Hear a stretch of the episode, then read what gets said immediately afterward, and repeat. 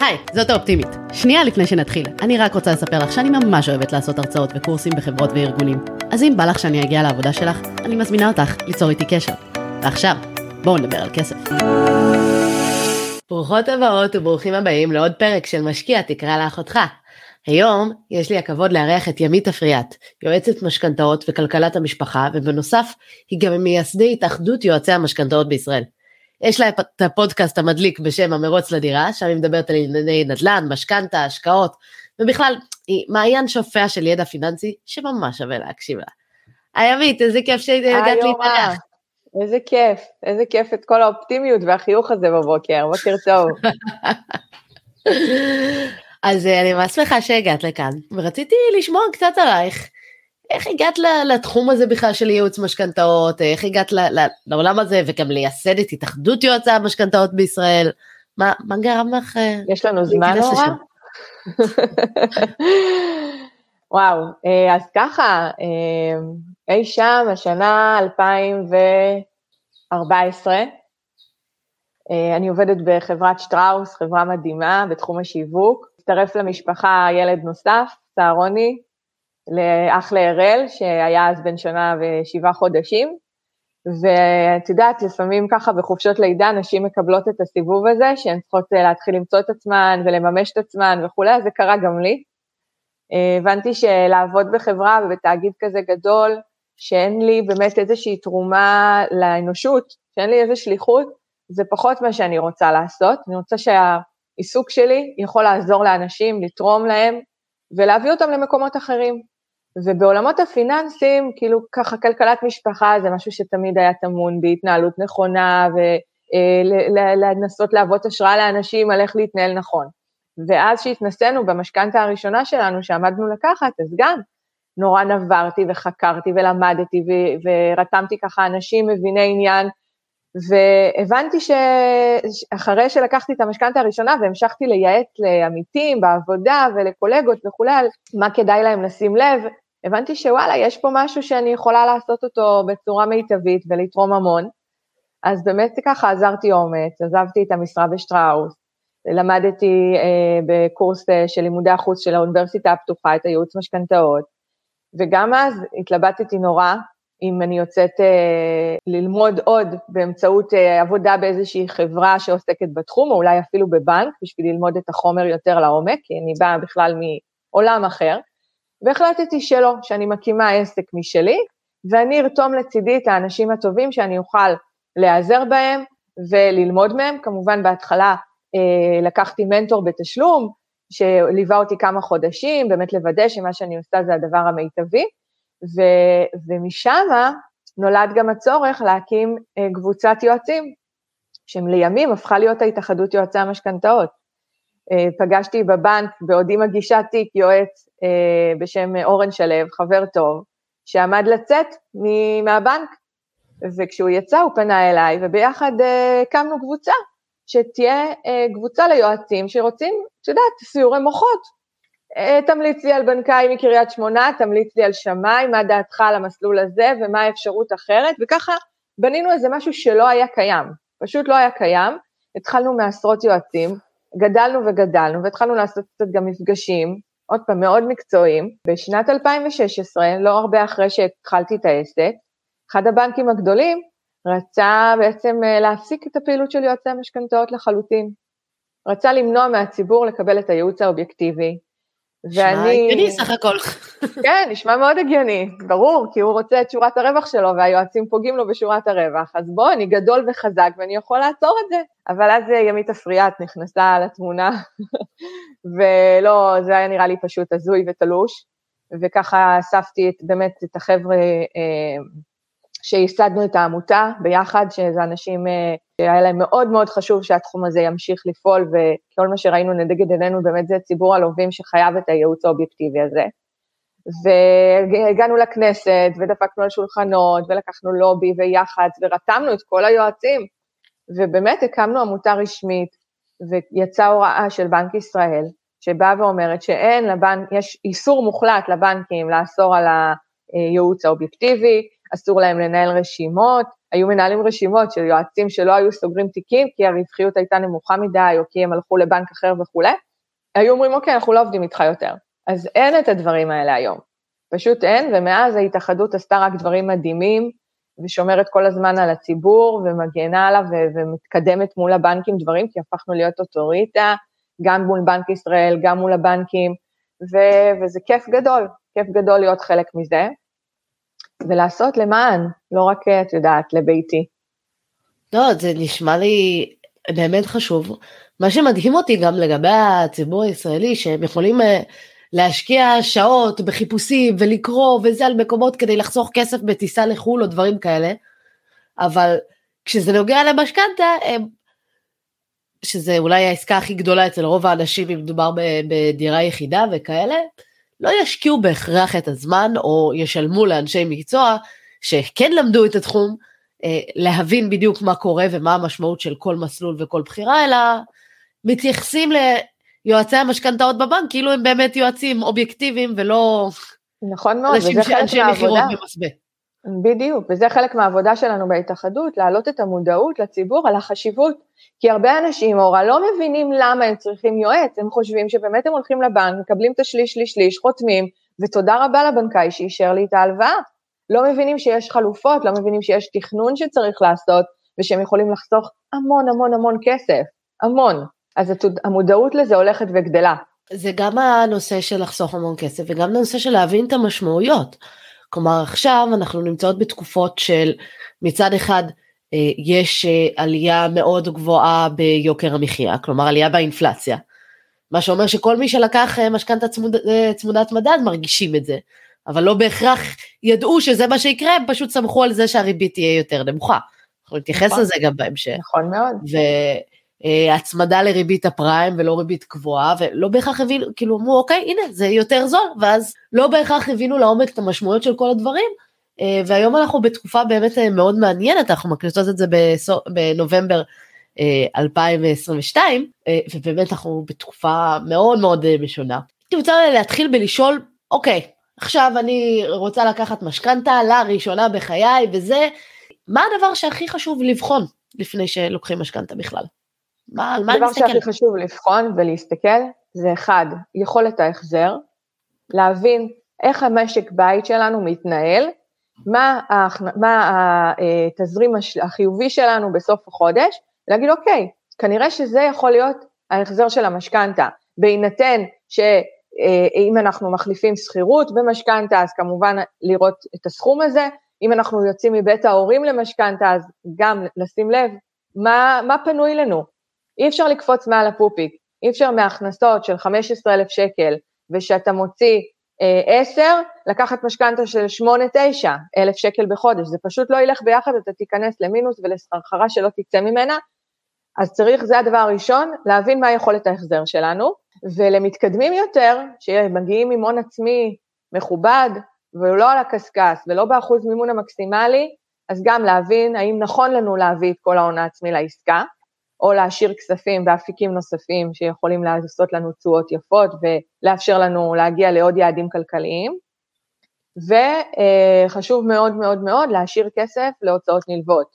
כמובן ככל שערך הדירה עולה, ההוצאות הנלוות משמעותיות גבוהות יותר, זה יכול להיות מס רכישה, זה יכול להיות מתווך שבעסקה, העורך דין, כל מה שציינתי השלושה האלה זה נגזרת של שווי הנכס, וככל שהוא יותר יקר העלויות עולות בצורה משמעותית, וגם פה הרבה אנשים... יכול להיות שיפוצים, תיקונים, נכון, שמאות, בדק, כל הדברים האלה. השלושה שציינתי הם המשמעותיים ביותר, אנחנו מדברות פה לפעמים על מעל 100 ו-200 אלף שקל, ולפעמים אנשים לא לוקחים את זה בחשבון, ואומרים, יש לי חצי מיליון שקל, חושבים שהם מביאים את הכל לעסקה, אבל רגע, אם זה כל מה שיש לך עד השקל האחרון, איך תממן את ההוצאות הנלוות?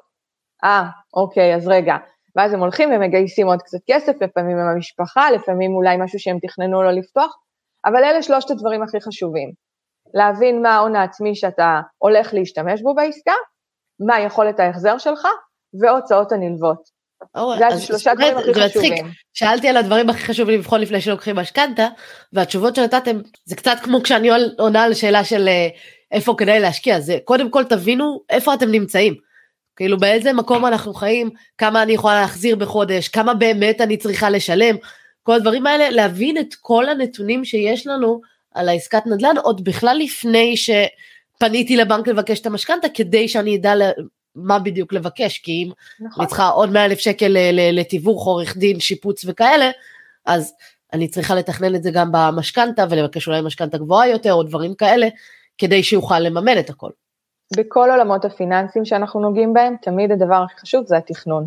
התכנון, להבין את נקודת המוצא שלנו, להבין כאילו מה, מה הצרכים שיש לנו אה, ומה היכולות שלנו, ובאמת היכולת החזר זה אחד הדברים אה, הכי קריטיים אה, לבדוק, ולפי זה באמת אפשר להשתמש במשכנתה.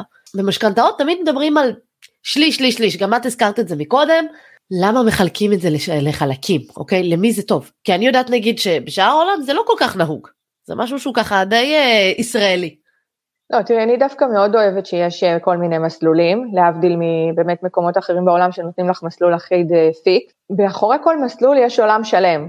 יש מסלולים שיש בהם קנסות בפירעון, יש מסלולים שאין קנסות, יש מסלולים של ריבית משתנה, יש מסלולים שהם צמודים למדד ולא צמודים, יש מסלולים שצמודים למטח, יש המון המון מסלולים, ולכל לקוח יש את מה שמתאים לו. אם עכשיו בן אדם קונה דירה להשקעה, אה, והוא מתכוון לעשות איזה flip, איזה אקזיט, משהו כזה קצר שהוא רוצה לקנות ולמכור בטווח קצר, אז לא בטוח ש... מה זה לא בטוח? בוודאות לא נבנה לו את אותה משכנתה כמו לבן אדם שמתכוון להחזיק בנכס שנים ארוכות יותר. ואז באמת מבחר המס... המגוון של המסלולים מאפשר לנו להתאים לסוג העסקה את ההרכב המתאים ביותר. אם הלקוח חזק פיננסית, זאת אומרת, יש לו יכולת החזר מאוד גבוהה, ואני בהסתכלות שלי ובאני מאמין שלי, מסלול הפריים שהיה מאוד מאוד מאוד נמוך בשנים האחרונות, ועכשיו עלה בחצי שנה בטירוף, והוא ימשיך לעלות, אני גם מאמינה שהוא ירד. אז כשאני אשב עם לקוח שיש לו יכולת החזר מאוד גבוהה, אני אציג לו את התנודות שיכולות להיות בפריים, אני אגיע גם למספרים אולי לא ריאליים, ואני אגיד לו, הנה, אתה עדיין תעמוד בזה, הכל טוב, לא יקרה לך כלום, אבל מה תרוויח? תרוויח שלא יהיה לך קנסות כשתמכור, וכנראה אתה תמכור, כי עוד פעם, זה. זה מה שגיבשתי יחד איתו, ו... אז לא יהיה קנסות.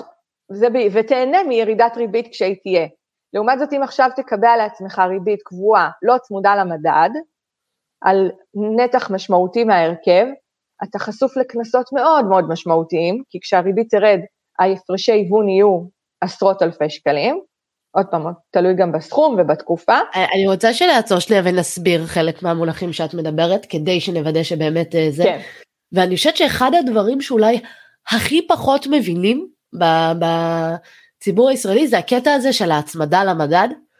אה, כי יצא לי כבר להיפגש עם אנשים שאמרו, מה זאת אומרת, אני לקחתי משכנתה של חצי מיליון, עברו עשר שנים ואני עדיין חייבת חצי מיליון לבנק. נכון. איך זה קורה? זה, נכון, זה באמת קורה. הקסם המטורף של הצמדה למדד. נכון, אה, כמו שאנחנו אוהבים ריבית דריבית בהשקעות שלנו, הבנק אוהב את הריבית דריבית כשהוא מוכר ללקוח הלוואה צמודת מדד. כי זה נכון. מה שקורה שם, אתה לוקח חצי מיליון שקל בריבית שנראית סופר אטרקטיבית, 2, 2.5 אחוז, וואו, איזה מספר מדהים, בריבית זה נשמע מדהים. אבל המדד שהולך ועולה, חודש בחודשו, אוקיי? הוא יכול לעלות בחצי אחוז בחודש, ב-0.8, להצטבר, להגיע ל-2 אחוז בשנה, וכמה היה בשנה החולפת? כמעט 6 אחוזים. היה בערך 5 אחוז.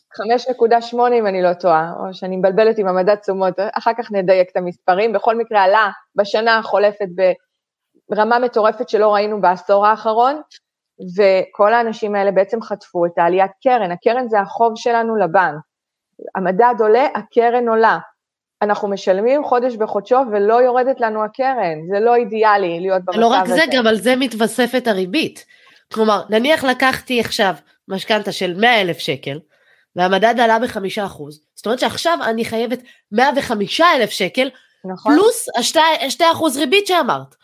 נכון מאוד. וזה אולי הדבר שאנשים לא מבינים, וגם אם אנחנו נצמיד את זה להצהרה של בנק ישראל, שהוא אחראי על יציבות המחירים במשק, והם מצהירים, תיכנסו לאתר שלהם, רושמים שהם רוצים אינפלציה, הם רוצים נכון. עליית, עליית מדד של בין אחוז לשלושה אחוז לשנה.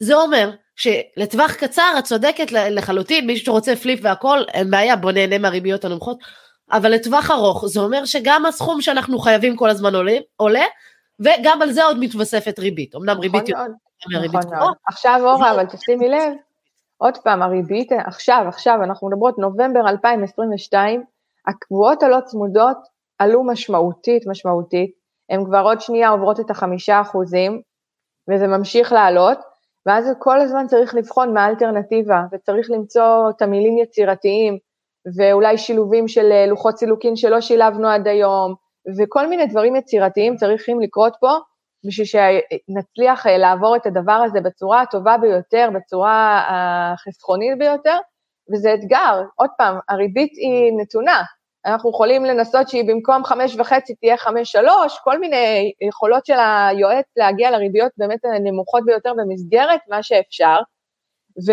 ולהציג ללקוח את התרחישים שיכולים להיות, ובסוף שהוא יבין מה המשמעויות. אוקיי, אני באה לשקף, אני לא אגיד לו אל תיקח קבועה צמודה של 3% לעומת קלט של 5, אני אראה לו מה המשמעות, מה קורה עוד 5 שנים, מה קורה עוד 10 שנים, וש, ושיגיע למסקנה אפשר להגיד לבד, כן אני אכווין, כן אני, את יודעת, אבל בסוף חשוב. בקטע הזה של להגיד מה קורה עוד חמש שנים, עוד עשר שנים והכל, אפשר רק להעריך. הרי את לא נכון. יודעת בדיוק מה תהיה העלייה ואני תמיד אעדיף להחמיר אפילו בהערכות שלי. או הריבית עוד עשר שנים, אין לנו מושג. נכון. יכול להיות שהיא תמשיך לעלות, יכול להיות שהיא תרד. נכון, ואנחנו נראה את הכל. אבל הרעיון הוא להיות מוכנות לכל התרחישים הללו. בדיוק. וכשהיא תרד, שוב, אני מזכירה את הקנסות, בין אם זה בפירעון או בין אם זה במחזור, זה יכול להיות עשרות אלפי שקלים. אז גם פה בואו ננסה למזער את זה כמה שאפשר, במסגרת מה שאפשר, כן? לא, אין קסמים. אבל במסגרת התכנון... זאת אומרת אולי לקחת בזמן הזה, שוב, אני סתם זורקת, לא זה, משהו שהוא כן צמוד למדד, בהנחה שעוד שנתיים שלוש, כשהריביות? ירדו אני אוכל למחזר ולקחת ריבית קבועה יותר נמוכה, ולא אצטרך לשלם קנסות. למשל, לא אומרת עכשיו כהמלצה, ממש לא, זה כל מקרה לגופו. לא, גורף בטוח לא. אתמול ישבתי עם זוג שמתכנן למכור את הבית תוך חמש שנים ולא שילבנו מדד. לא, לא התאים, לא שילבנו צמוד מדד, ראינו שזה לא מתאים. אבל כן לקחנו הרבה פריים, וראינו שגם אם הוא יגיע לשבעה אחוזים, או אפילו שמנו בסימולטור עשרה אחוזים, הם יעמדו בזה. זה מה שחשוב. נכון. כלומר, כי אנחנו באמת בתקופה מאוד מאוד מבלבלת, מאוד מאתגרת, אה, מבחינת כאילו לקיחת הלוואות ומשכנתאות. התרגלנו אחרי זה יותר מעשור של ריביות מאוד מאוד זולות, ולא משתנות בכלל, אוקיי? וגם האינפלציה לא עלתה, אז המדד לא עלה, אז כאילו התרגל, אנשים התרגלו שהמשכנתה שלהם מאוד מאוד סטטית יחסית. נכון. ופתאום בבת אחת הכל עולה, גם המדד, גם הזה. עלה ללווים במעל 600 שקלים כבר ההחזר, בממוצע. ויעלה עוד בסוף החודש. יעלה להיות מורגש, כן, וזה, וזה כנראה גם ימשיך לעלות. נכון. לא, לא שמעתי מבנק ישראל שהם מתכננים להפסיק בקרוב. אז באמת, אז... אני מקבלת המון פניות בהקשר הזה, של הריבית שעולה, איך להתמודד עם זה. כן. אז בואי נדבר על זה רגע. כי זה חשוב. אין הרבה אפשרויות. נתחיל מזה שאין הרבה אפשרויות. זאת אומרת, כל תהליך של מחזור עכשיו ירה את התנאים, כי הריביות מאוד גבוהות, אז אם אני עכשיו אגיד לבנק, בוא, אה, יש לי קבועה לא צמודה של 15 שנה, והפריים, אה, סתם אני זורקת, 25, תציע לי הצעה שאני אשלם פחות. אין. כי אם עכשיו הוא ימחזר ויפרוס את התקופה אפילו של הקלט של ה-15 לתקופה ארוכה יותר, הוא יקבל ריבית הרבה יותר גבוהה, הוא יישאר על אותו החזר חודשי, הוא רק יפגע בעצמו. אז למחזר אין כל כך אפשרויות כרגע, כן אנשים שיש להם הלוואות צמודות מדד, כן אני ממליצה להם עדיין לבדוק את הכדאיות למחזור, על אף שהריביות עלו, ולראות אולי איך הם יכולים לצאת מהסחרחרה הזאת של המדד. בנק פועלים אתמול, ממש אתמול אורה הוציא הטבה ממש משמעותית. הוא בא ואמר, אנחנו מאפשרים לכל הלקוחות שלנו, שהריבית הפריים, אה, ההחזר עלה להם ומכביד עליהם, לפרוס מחדש את המסלול לתקופה ארוכה יותר, ואנחנו לא נשנה לכם את הריבית ולא שום דבר, וזה יהיה תהליך קצר וממוקד. זה מדהים. זה ממש, אני מקווה מאוד שכל הבנקים יצטרפו, וסתם אני אשתף אותך, באוגוסט שלחתי הודעה קולית ליושב ראש של ההתאחדות, יש לי אותה, אני אשמיע לך שנתראה בפעם הבאה, שאני אומרת לו את הרעיון הזה, אני אומרת לו, אבי, הריבית נורא עלתה, אני מציעה שנפנה לבנקים ונציע להם שיאפשרו פריסה של 30 שנה מחדש של, ה, של המסלול הזה, וככה זה יקל על ההחזר החודשי, ושלא ישנו את הריבית, ואם צריך אז לפחות רק אה, לעדכן ביטוח חיים. ואבי בתקופה מאוד מטורפת בחיים שלו אפילו לא הגיב לי לזה, ופתאום אני רואה אתמול שהבנקים הוציאו את זה. אז אני לא יודעת אם אבי גלגל את הרעיון שלי הלאה או לא, אם זה צירוף מקרים, אבל נורא נורא נורא שמחתי לראות, כי באמת זה יכול להקל. תחשבי עכשיו אה, לקוח נשאר 20 שנה בפריים, והוא בשיחת טלפון יכול לפרוס את זה ל-30, זה באמת יקל עליו משמעותית. עשרות מאות שקלים, מאות שקלים כנראה. כן, באותה ריבית, שזה פנטסטי. אז זה אופציה אחת שעכשיו ממש אה, קרתה חדש ממש מבנק פועלים, אני ממש מקווה שבנקים אחרים גם יצטרפו, אבל שוב, מה שאפשר לעשות וצריך לעשות, אם מכביד על אותה משפחה, אותם 600 או 1,000 או 1,500, עוד פעם, זה נורא תלוי בגובה ההלוואה ובחשיפה שלך לפריים. יש לי לקוחות שבאמת עלה להם ב-1,400 וגם ב-2,000 שקל, לא רע. כי הם היו חשופים הרבה לפריים ויש להם יכולת החזר גבוהה, והם לקחו גם משכנתה מאוד גדולה, אנחנו מדברות על 3 מיליון שקל, אוקיי, אנחנו לא מדברות על 800 אלף שקל משכנתה, או 2.5. בקיצור, מה שהם צריכים לעשות, כי אין להם הרבה אופציות, זה לשבת על התקציב שלהם ולראות מאיזה מקומות אחרים הם מצמצמים. כי העלייה הזו כרגע קורית, ואם היא מפריעה ומביאה למינוס, זה לא טוב, צריך לראות איפה מצמצמים במקומות אחרים, ויש גם את התחום שאת מדברת עליו כל כך הרבה, של הגדלת הכנסה. אולי הם צריכים לשבת בערב להגיד, אוקיי, נתחיל לעשות שיעורים פרטיים, נתחיל לעשות כל מיני אפיקים שהם יכולים למנף את עצמם ולהביא את ה-1,500-2,000 שקל האלה של ההחזר החודשי שגדל בדרכים אחרות. בשביל שלא יגיעו למינוס. יצא לך יועצת לכלכלת משפחה החוצה. זה חלק ממני, אין מה לעשות. גם אם אני לא עושה ליוויים של כלכלת משפחה, כי המשכנתאות זה החיים, אז זה חלק ממני וחלק מהראייה שאני מביאה ללווים שאני מלווה. אה, זה, אני מסכימה מאוד, כלומר, אה, אני באמת הייתי רוצה לדבר גם על הנושא של אה, באמת מקורות מימון יצירתיים שאפשר לנצל, או דברים כאלה שאנשים יוכלו לחפש עוד, כי עד לא מזמן היה עוד מקור מימון זה של הקרנות, השת... הלוואות כנגד קרנות השתלמות וקופות גמל להשקעה וכאלה שאנשים יוכלו לקחת, ושוב, גם ריביות מאוד זולות, גם הלוואות בלון, אז זה יכל ככה מאוד להקל על אה, אנשים שבאו לקחת משכנתה, והיום הרבה בתי השקעות סגרו את האופציה הזאת. פה ושם עוד יש כאלה שמאפשרים את זה, אבל מבחינת מקורות מימון יצירתיים, יש עוד איזה משהו שאפשר לעשות, עוד איזה כיוון מעבר ללפרוס את המשכנתה ליותר זמן? תראי, עוד פעם, היום הכסף לא זול. אז כל מקור מימון כזה, בטח שהוא חוץ-בנקאי גם, הוא לא יהיה זול. אבל אם יש איזו עסקה עכשיו שזוג או אדם לא רוצה לפספס בשום אופן, והוא יודע שהיא תהיה בוננזה, אז לפעמים כן, כל האמצעים כשרים, ואז אפשר אולי לשעבד את בית ההורים באיזשהו אופן. יש כל מיני פתרונות למשכנתאות לגיל השלישי, אוקיי? בין אם זה כי אותם בני 60 ומעלה רוצים לעצמם איזה שהם יעדים, אה, לעבור לדיור מוגן, אה, לעזור לילדים לקנות בית, לפעמים גם לצערי לסגירת חובות, כל מיני דברים, אז יש את הפתרון של לשעבד את בית ההורים ולקחת מהקירות שם כסף. המחיר עוד פעם הוא לא נורא זול, אבל לפעמים זה הפתרון האולטימטיבי והוא יכול להיות משנה חיים. זה בעיקר. יש גם היום את כל החברות שנותנות לך הלוואות משלימות ל-85% מימון. זאת אומרת, את לוקחת 75% מהבנק לרכישת הדירה הראשונה היחידה שלך, והשלמה של 10% מוויצ'ק למשל, הריביות מאוד מאוד גבוהות, מאוד. צריך באמת להבין שכדאי, כי העסקה שווה להתאבד עליה, ושיש את היכולת החזר לדבר הזה. ופה אנחנו באמת גם חוזרים להתחלה ולדבר הראשון שאמרת, מה חשוב לבחון לפני שלוקחים משכנתה, באמת היכולת החזר שלנו, וככה כן. לעשות מעין מדדי רגישות, אה, להבין אם הריביות יעלו, אם הכל, האם אנחנו יכולים באמת לעמוד בהחזרים האלה או לא, כי אחרת מה עשינו בזה. נכון, מסוכן מאוד ש... אם לא. ממש לאחרונה בנק ישראל הציג רפורמה במשכנתאות שאמורה לעזור לאנשים בבחירת המשכנתה. אה, ניסיתי להבין קצת מה הולך ברפורמה אה, ואולי כי אני לא מכורה לעולם המשכנתאות כמוך זה נראה לי אה, טיפה משעמם אז אם תוכלי להסביר קצת על מה הבעיה שהייתה לפני כן מה הרפורמה אומרת והאם תכלס זה משהו שהוא יקל עלינו את החיים או לא.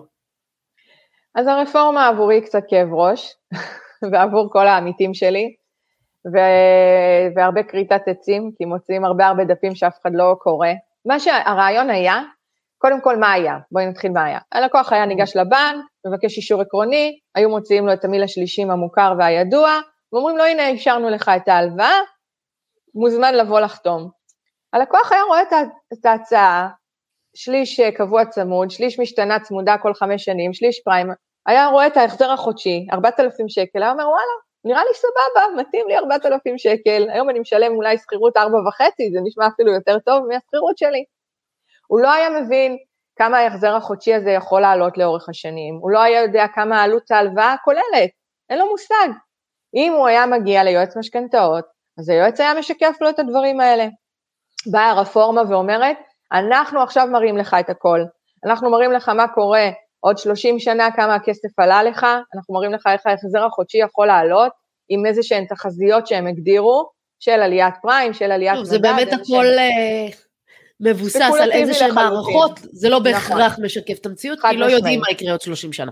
נכון, ואז הם באו ואמרו, אנחנו נציע גם uh, שלושה סלים, לא רק את מה שהצענו פעם של השלישים, אנחנו נראה ללקוח מה יקרה אם הוא ייקח uh, חצי קבוע לא צמוד וחצי פריים, אנחנו נראה לו מה הוא יקרה אם הוא ייקח את השליש, שליש, שליש, ונראה לו מה יקרה אם הוא ייקח הכל בצורה הכי סולידית ושמרנית, בקבוע לא צמוד מדד. בבקשה תבחר. גם פה הוא לא באמת יודע להבין מה האפשרויות שלו, מה, יש גם אפשרויות אחרות, למה דווקא את שלושת אלה? ואם הוא לא רוצה, הם מציעים את הכל לאותה תקופה, 25 שנה, אבל אם הוא לא רוצה את הכל ל-25 שנה. ואז באמת אנחנו, עוד פעם, ההתאחדות של היועצי המשכנתאות באה ואמרה לבנקים, סבבה, אבל uh, זה לא יכול להיות אחד משלושת הסלים האלה, צריך סל רביעי, שיהיה מה שהלקוח צריך. אתם לא יכולים לכפות עליו את אף אחד משלושת המסלולים האלה, זה לא בהכרח מה שמתאים לו. אז הסל. הרביעי זה באמת ההצעה של הלקוח שהוא מביא מעצמו, או עם יועץ שהוא עובד איתו, ובסוף זה מה שנלקח. אבל זה נחמד, כי הוא יכול לראות... חזרנו בעצם לאותו מצב שראינו לפני כן. נכון, רק מה שכן הוא משתקף לו באישור העקרוני, ולא רק על בסיס מה שהיועץ אומר לו, הוא רואה שהצעת היועץ, נגיד, אני קוראת לזה, הסל המוצע, הסל הרביעי, נגיד עולה לו 2 מיליון שקל, ואז הוא רואה שהצעת הבנק עולה 2,100, והצעת הבנק השנייה עולה 2,150, והצעת הבנק השלישית עולה 2,300, ואז הוא אומר, וואלה, אז באמת ההצעה שלה, שאני בניתי עם היועץ, או אפילו לבד, היא הטובה ביותר, יש לו איזושהי, את יודעת, חותמת ביטחון כזה, כי הוא רואה את הנתונים מבנק ישראל, מסונכרן, עם הערכות וכולי. אז זהו, זה פחות או יותר הרפורמה, כאב ראש. כי עוד פעם, הם לא מבינים. אני חושבת שמשכנתה באופן כללי קצת כאב ראש, אבל אה, מינוף שמאפשר לנו באמת אה, לקנות נכסים שהיה לנו יותר קשה אחרת. אני אוהבת משכנתה. משכנתה זה החיים. הייתי רוצה לדבר גם, אנחנו דיברנו המון על כאילו משכנתאות ומתייחסים לזה בדרך כלל רכישת אה, דירה להשקעה בארץ. אה, אני אוהבת להשקיע גם בחו"ל, יש גם נדל"ן בחו"ל, יש גם אפשרות או כל מיני דרכים לנסות להשיג איזשהו מימון או משכנתה עבור אה, נדל"ן בחו"ל, ממשכנים נכס קיים בארץ. אז אני אשמח לשמוע קצת על האפשרויות הללו לאנשים שרוצים להשקיע, שיש להם דירה יחידה, רוצים להשקיע בחו"ל, להימנע ממס רכישה וכאלה. שאלה מצוינת. אז ראשית נתחיל גם מאיזושהי הוראה שיצאה לפני כמה שנה בערך, שבכלל לא ניתן לשעבד נכס קיים בארץ לטובת רכישת דירה נוספת בישראל, אוקיי? הבנקים, בנק ישראל ביטל את האפשרות הזאת בשביל לצנן קצת את שוק המשקיעים, אבל אין בעיה לשעבד את הנכס הקיים שלך לטובת השקעה בחוץ לארץ, אוקיי? אז זה אה, עדיין פתוח. ואז באמת אנחנו יכולים לקחת, נגיד יש לנו היום דירה ששווה כשני מיליון שקלים, אפשר להגיע עד 50% מהשווי שלה בהלוואת כל מטרה.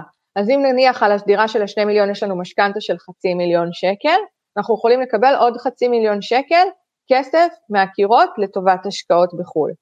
עכשיו, אם היום הבית כבר משועבד לבנק מסוים, אז כנראה שאנחנו ניקח את החצי מיליון שקל האלה מאותו בנק קיים, אלא אם כן התנאים לא טובים ואז אנחנו יכולים לעבור למקום אחר, אבל האפשרויות הן די מצומצמות ובדרך כלל זה יהיה באותו בנק.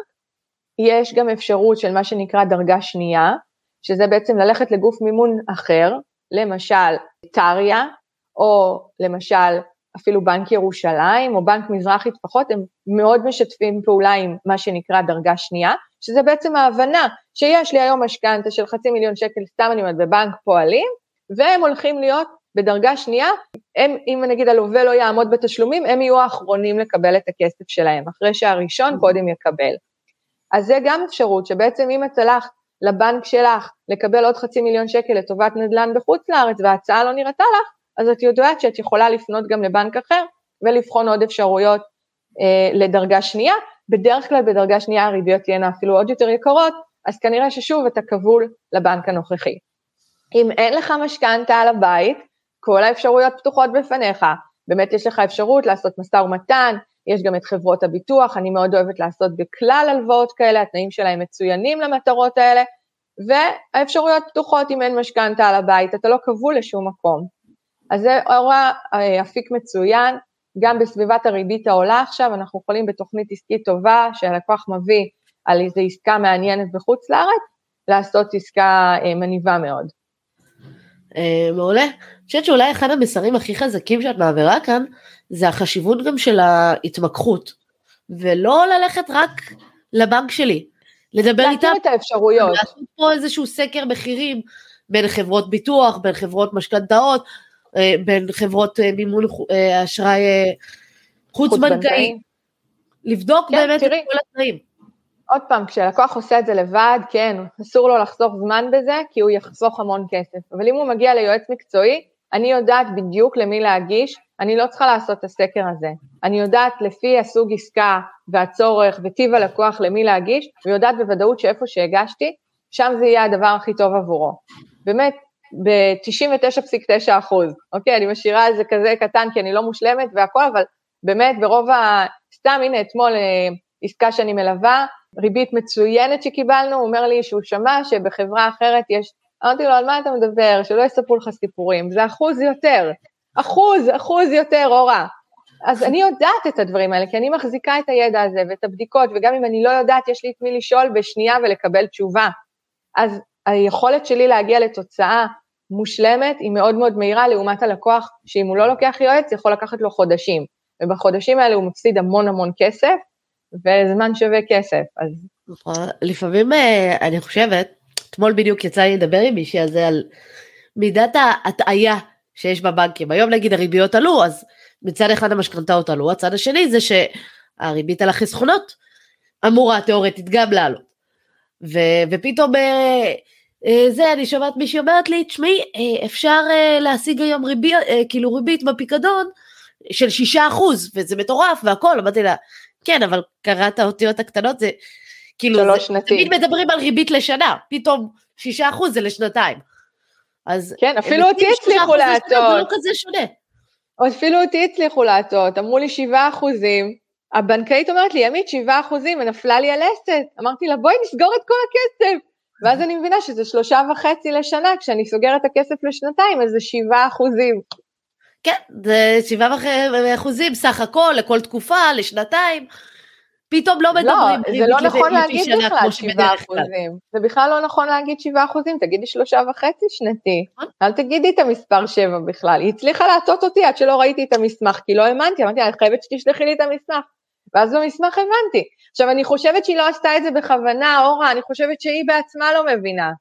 את מבינה מה אני אומרת לך? אני, אני, אני לא חושבת שהיא עשתה לא, את זה בכוונה. אני חושבת שעצם שמציגים את זה ככה, זה כדי לנסות להפיל את האנשים, כי...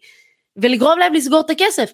עכשיו, כשהאינפלציה עולה בקצב של חמישה אה, אחוזים לשנה, אוקיי, ואת מקבלת שלושה וחצי אחוז בבנק, את עדיין נמצאת בהפסד ריאלי, כלומר, כוח הקנייה שלך נשחק, ואז פתאום אומרים תקבלי שבעה אחוזים, זאת אומרת מדהים, אבל... זאת אומרת בואי נמכור את הבית ונשים את הכסף בשבעה אחוזים. אבל זה לא נכון, זה לא נכון להסתכל על זה ככה, ואני, חושבת שהרבה נכון. מאוד פעמים, כאילו גם כשבבנק, אולי לפני הרפורמה היו מציגים, הנה ההחזר החודשי, זה לא באמת מה שזה אומר, כי ההחזר החודשי הזה יכול להשתנות מהר מאוד. נכון, עם השינויים של הריבית, עם השינויים של המדד והכל. אין לבנקאי, לא היה לו את הכלים אפילו להראות לך איך ההחזר יכול לעלות כשהפריים יעלה. זה אבסורד. מה זאת אומרת לא, לא היה את הכלים? זה יועצי משכנתאות מהבנק לא היו יכולים להראות את הנתונים האלה? לא.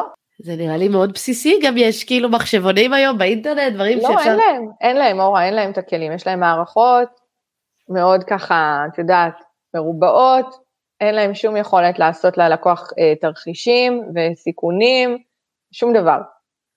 גם אין להם את הזמן והרצון לעשות את זה בתכלס. כן, אין להם את האינטרס, זה אה, ברור לי, אה, וכן חשוב לי להדגיש מפה כמה דברים שעלו, שזה באמת א', להבין את המקום אה, שלנו, א', בכלל להבין את כל המושגים, ואם לא הצלחתם להבין חלק מהמושגים שאמרנו, אני רוצה להמליץ על סדרה, יש אותה ביוטיוב, נקראת 150 משכורות, בטח יצא לך לשמוע על זה. שממש עושה, זה, זה שעתיים הסבר על משכנתה, ואני יודעת שזה נשמע אולי לא הכי מרגש לרובכם, אבל לא, אם לא, אתם חובה. לקחת משכנתה, לפחות תבינו את המושגים שמדברים איתכם עליהם. יש ברשת המון המון מידע, המון סרטונים, יש את הפודקאסט שלי שמדבר המון על, יש המון המון מידע, פשוט באמת צריך לחפש אותו, הוא נגיש מאוד, ולבוא מוכנים. אם אתה מחליט לא לקחת יועץ מאיזושהי סיבה שזה לא הגיוני בתפיסה שלי, אבל לפחות תבוא מוכן אה, עם הכלים לא, של אז לפחות תבינו את הדברים, לפחות כשמדברים על שליש שליש שליש, תבינו מה המשמעות של זה, כשמדברים על הצמדה למדד, כשמדברים על עליות כן. הריביות, על הצמדה לפריים, תבינו מה המשמעות של זה בשבילכם. אולי אתם לא תדעו איך להשיג את התנאים הכי טובים בכל בנק, או מה כל בנק יכול לתת לכם. ואפילו בפרק הזה, אורה, בפרק הזה נתנו כמה דברים מאוד מאוד משמעותיים, שהוא יכול אה, להיעזר בהם, אותו נכון. אדם שהולך ליטול עכשיו משכנתה. כי זה באמת אחת העסקאות הכי יקרות שרוב האנשים עושים בחייהם. וכאילו כואב לי, כואב לי לשמוע על אנשים שלקחו את מה שנתנו להם בריבית הכי זולה, כי זה, ועשו הצמדה למדד כאילו של רוב המסלול, ולא לא הבינו את, ה- את המשמעות של מה זה אומר. אה, ו- והיום נמצאים במצב שהם מתקשים, ולא רק שהם מתקשים, גם פתאום חייבים לבנק יותר כסף ממה שהם לקחו. בכלל טירוף שהוא כאילו לא נתפס, כי אומרים, מה, אנחנו משלמים כבר שנים, איך חייבים לבנק יותר כסף, אבל חבר'ה, ככה זו העסקה הזאת, ככה זה בנוי, ואם לא הבנתם מלכתחילה כשלקחתם את זה שזה יכול להיות ככה, אני רק רוצה לנחם רגע את אלה שזה קרה להם, ערך הדירה שלהם עלה פלאים בעשרות אחוזים, אז אני אומרת גם על זה, לא נורא. כשאני קניתי את הדירה הראשונה שלי ושילמתי קנס של 50 אלף שקל, החזקתי את המשכנתה שנתיים, שילמתי 50 אלף שקל בשנתיים ושילמתי קנס, זאת אומרת 100 אלף שקל, ערך הדירה עלה לי ב-200 אלף שקל. אז תודה רבה לבנק שנתן לי את האפשרות לקנות, כי בלעדיו לא היה לי, ואין מה לעשות, שילמתי את מה ששילמתי. אז אני לא, את יודעת, לא בוכים על חלב שנשפך, ונכון, זה מבאס, ביאס לי את התחת ה-50 אלף, זה מבאס לפתוח משכנתה ששילמת עשור ואתה עדיין חייב את אותו דבר, אבל אם מסתכלים על החצי כוס המלאה, אוקיי, קנית את הנכס הזה כנראה, סתם אני זורקת, ב-700 אלף, והיום הוא שווה מיליון 700, אז סבבה, זה מנחם קצת. כן, זה בהחלט אה, אה, אה, מנחם. אולי אני רוצה לצ... לסיים עם כמה טיפים לאנשים שהיום רוצים לבוא ולקחת איזושהי אה, אה, משכנתה, דירה ראשונה, רוצים זה, גם המחירים מאוד גבוהים, גם הריביות מאוד גבוהות, אה, גם זה. אורה, מתי מה העצות שאנחנו? יכולים לתת להם, וכל כמה זמן כדאי לבחון מחזור. מתי הפרק עולה לאוויר? עוד שבועיים? שלושה? שבועיים.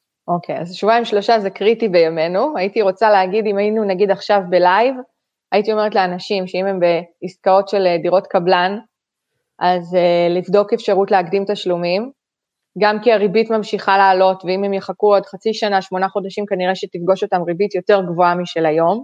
אז לנסות גם את זה לנהל. עוד פעם, שוב, הכל זה תכנון, ניהול סיכונים, מה קורה בשמונה חודשים האלה שאתה לא משלם משכנתה וכולי. להקדים תשלומים זה תהיה המלצה, גם אתה פטור ממדד תשומות הבנייה בהרבה מהמקרים, ברגע שאתה מקדים תשלומים.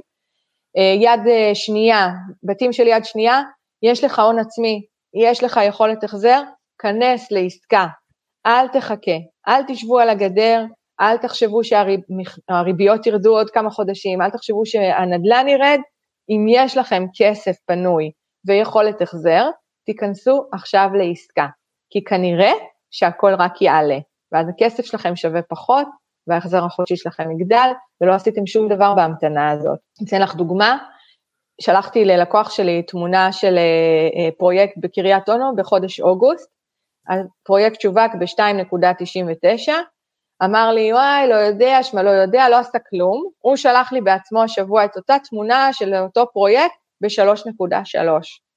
שלושה חודשים עברו, 100 אלף שקל כל חודש. מטורף. אוקיי? אז הוא לא קנה ב-2.9, הוא גם לא קונה ב-3.3 כנראה. אני אומרת, זה, אם זה, יש... זה לא משתווה גם לקצב עליית הריביות נכון. והמדד. כן, אז פשוט הון עצמי ויכולת החזר, תעלו על הרכבת הזאת, וגם אם זה לא הבית שאתם רוצים למגורים, תקנו דירה להשקעה. תעלו על הרכבת הזאת של הנדל"ן, כי היא כל הזמן עולה, וחבל להישאר מאחור, חבל מאוד. גם אפילו אורה היא 150 אלף שקל. להיכנס. שוב, אני בעד הגישה שאת אומרת, אני חושבת שיש מקום ל- ל- לדירה לפחות אחת ב- ב- בארץ.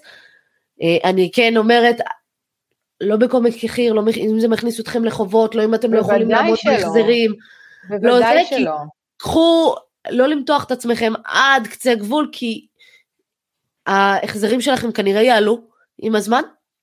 אוקיי, הם יעלו לפני שהם ירדו. אורה, חד משמעית. אז תתכננו את זה נכון. יכולת החזר והון עצמי. שני הדברים שצריך בשביל להתחיל לתכנן עסקה. אם אין יכולת החזר, אין מה לדבר. אם יש לי 8,000 שקל הכנסה, בחור צעיר או בחורה צעירה, הם רוצים משכנתה של 700,000 שקל, היום זה לא הולך ביחד, לא הולך. אבל הם גם יכולים, יכולים לקחת איזה 300,000, ואז תלוי מה ההון העצמי שהם יכולים למצוא עם שותפים, יכולים זה, יכולים למצוא פתרונות קצת יותר כן, יצירתיים. ולעלות על הרכבת. שוב, יש המון אפיקי השקעה, הכל בסדר, זה לא שתשקיעו באפיקים אחרים זה לא יהיה טוב.